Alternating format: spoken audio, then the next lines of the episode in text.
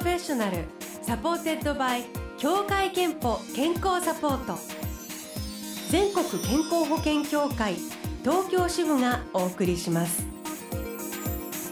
東京フェンブルーオーシャン住吉美希がお届けしています。木曜日のこの時間はブルーオーシャンプロフェッショナル supported by 協会けんぽ健康サポート。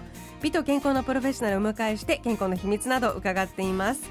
今日迎えしているのは乗り過ごしというよりは乗り遅れ派というアーティストの伊藤千秋さんです。おはようございます。おはようございます。よろしくお願いします。よろしくお願いします。伊藤さんはソロアーティストとして音楽活動を行う一方でモデルとしてもね、はい。活躍していらしたりあとあのコスメブランドのプロデュースなどビューティーやアパレル分野でも人気を集めていらっしゃいます、まあ、昨日初のソロミニアルバム「ニュービギニングズをリリースされたばかりです。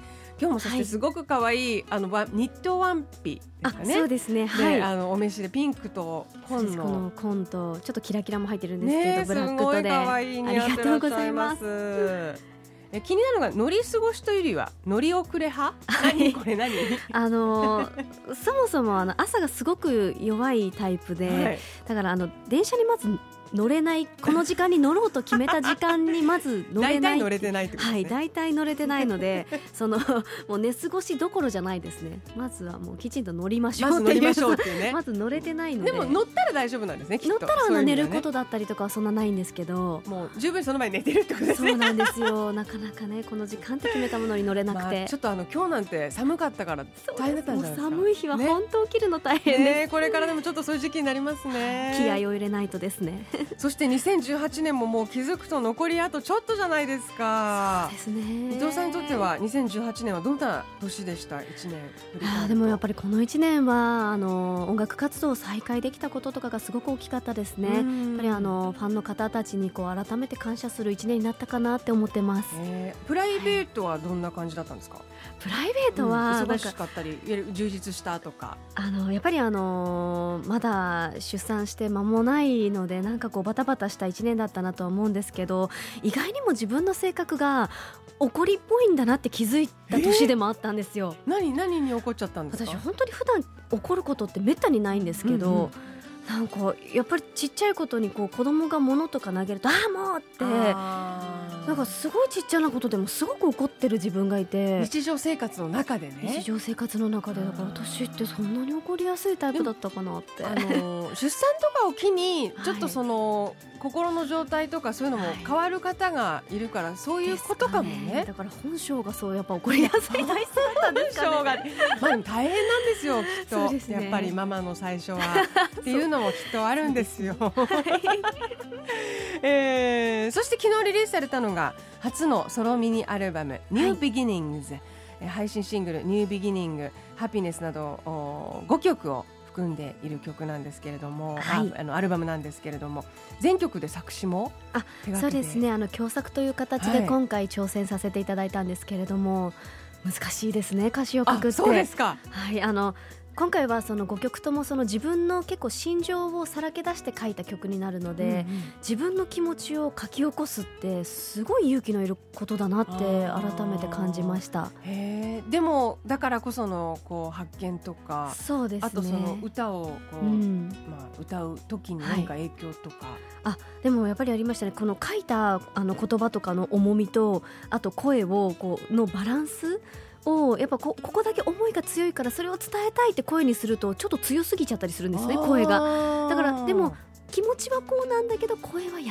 しくとか そういったバランスを取るのがちょっと難しかったなっていう。あでも発見ですね。発見でしたね。でもよくなんかあの歌う方はこう一回歌詞とか全部消化させるっていうのかな、はいはいはい。全部こうし自分の中で噛み砕いて全部腹に落として、はい。でも一回システムを通してはい。まっさらになってからなんか歌った方が共感されるなんて言ってるのを聞いたことありますけど、あー。でもそういうことなのかもね。あんまり確かに歌ってる方がすごい感動して泣いちゃったらね。そうなんですあよの伝えるものも伝わらないのあので、聞いてる方はなんかえーみたいなうん私も感動したかったみたいになっちゃうかもしれないですけど、じゃあそれは新しい発見でしたね。はい。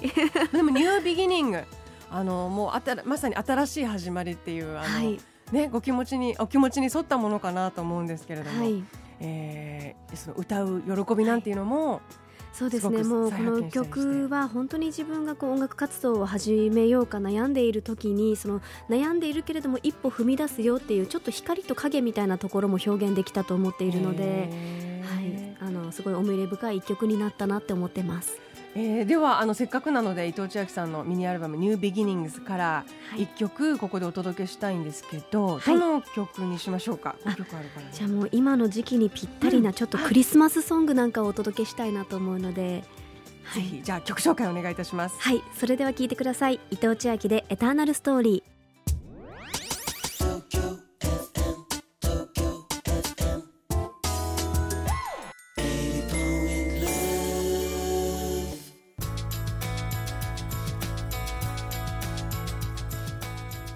TOKYO FM ブルーオーシャン今日はスタジオにシンガーの伊藤千晃さんをお迎えしています。でお送りしたのはあ初のソロミニアルバム「 New Beginnings より「 Eternal Story クリスマスソングでした。これも作詞、手掛けられたんですもんあね。クリスマスソングっていうのもまた、はい。クリスマスっていうテーマが決まってるだけにそうなんですよ。あ、いやでもあの結構理想なクリスマスが私の中でイメージでしっかりあったので、そはい、それをちょっと落とし込んだはい曲になります。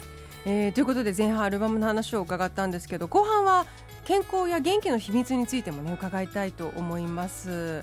あのどうですか？なんか食事とか生活習慣とか、はい。そういうので気をつけてらっしゃることは？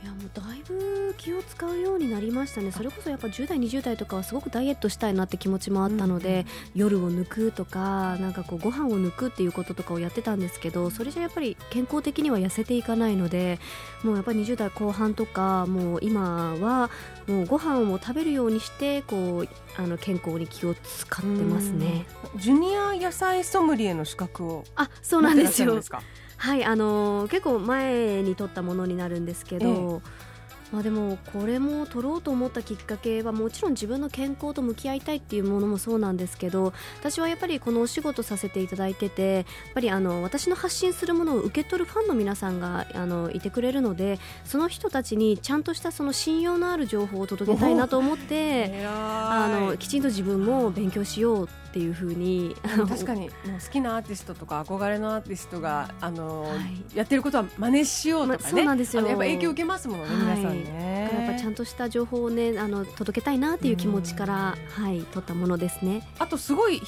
えには気を使ってるとか。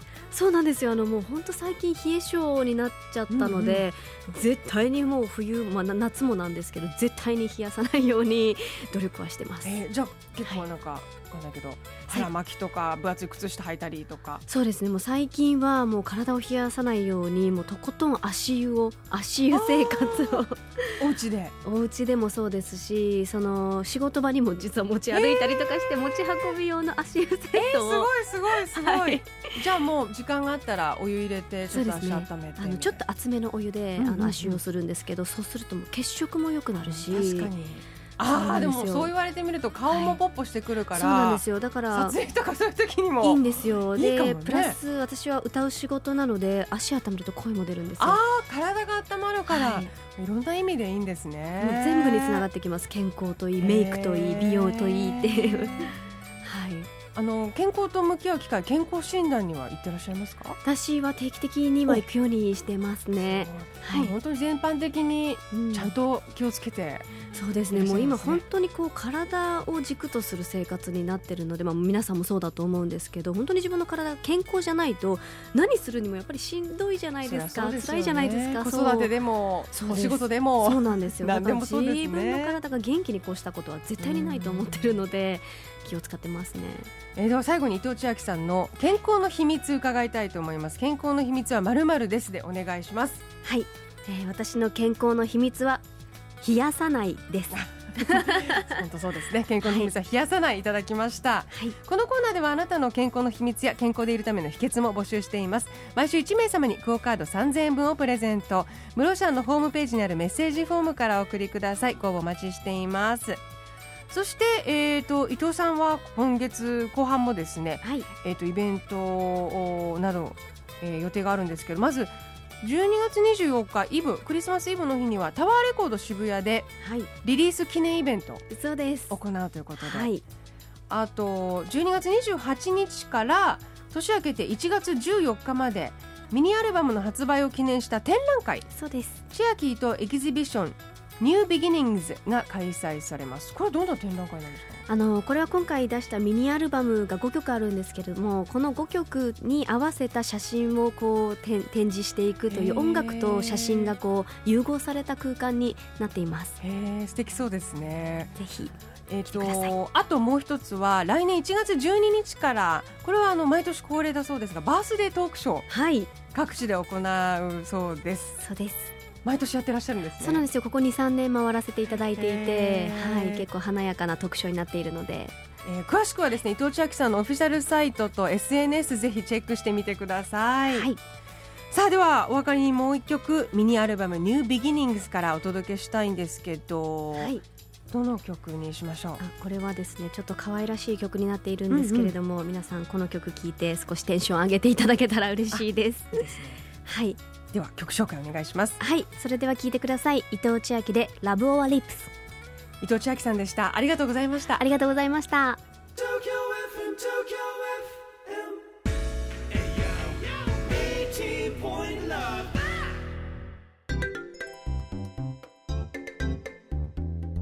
ここであなたの健康をサポートする協会憲法東京支部からのお知らせですくしゃみや鼻水が止まらない。もしかしてその原因は風邪ではなくアレルギーかも。アレルギーの原因は春先の花粉ばかりでなくハウスダストやペットの毛など一年中身近にあるんです。アレルギーの治療にはお薬の定期的な服用が欠かせませんがそういったお薬にもジェネリック医薬品を使うことができます。協会憲法東京支部ではジェネリック医薬品の利用をお勧めしています。